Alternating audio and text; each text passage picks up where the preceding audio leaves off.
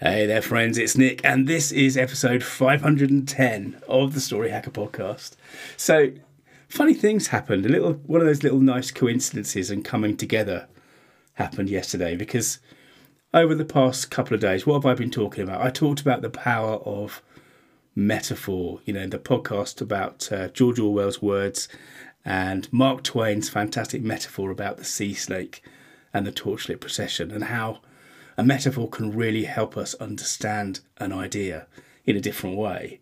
Likewise, yesterday I was talking about my drawing challenge for 2021 and the three ways I'm I'm trying to short circuit that that learn to draw process and and I guess sort of fail faster. Yeah. And yesterday I was actually doing some research on YouTube about drawing techniques and I came across this video from a channel called Struthless where a guy said, This is the best advice for drawing I've ever gotten. Of course, it's clickbait, of course, but I wanted to see it and I watched it. And I guess it's not that it told me anything I didn't know before, but it leveraged the power of metaphor in a really, really good way. And I want to share it with you now because it's so relevant and it's actually one of the things we've talked about. I've talked about a lot on this podcast, really.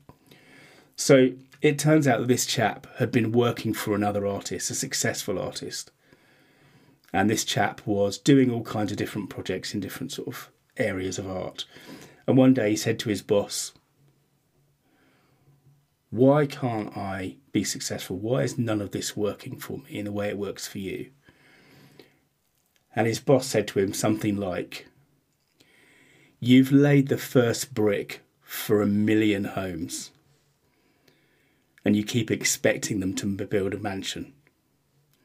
In other words, you've tried a little bit over there, and a little bit over there, and a little bit over there, and a little bit over there. What you need to do is find your space and just build. And you know, this is exactly what we've talked about on this podcast.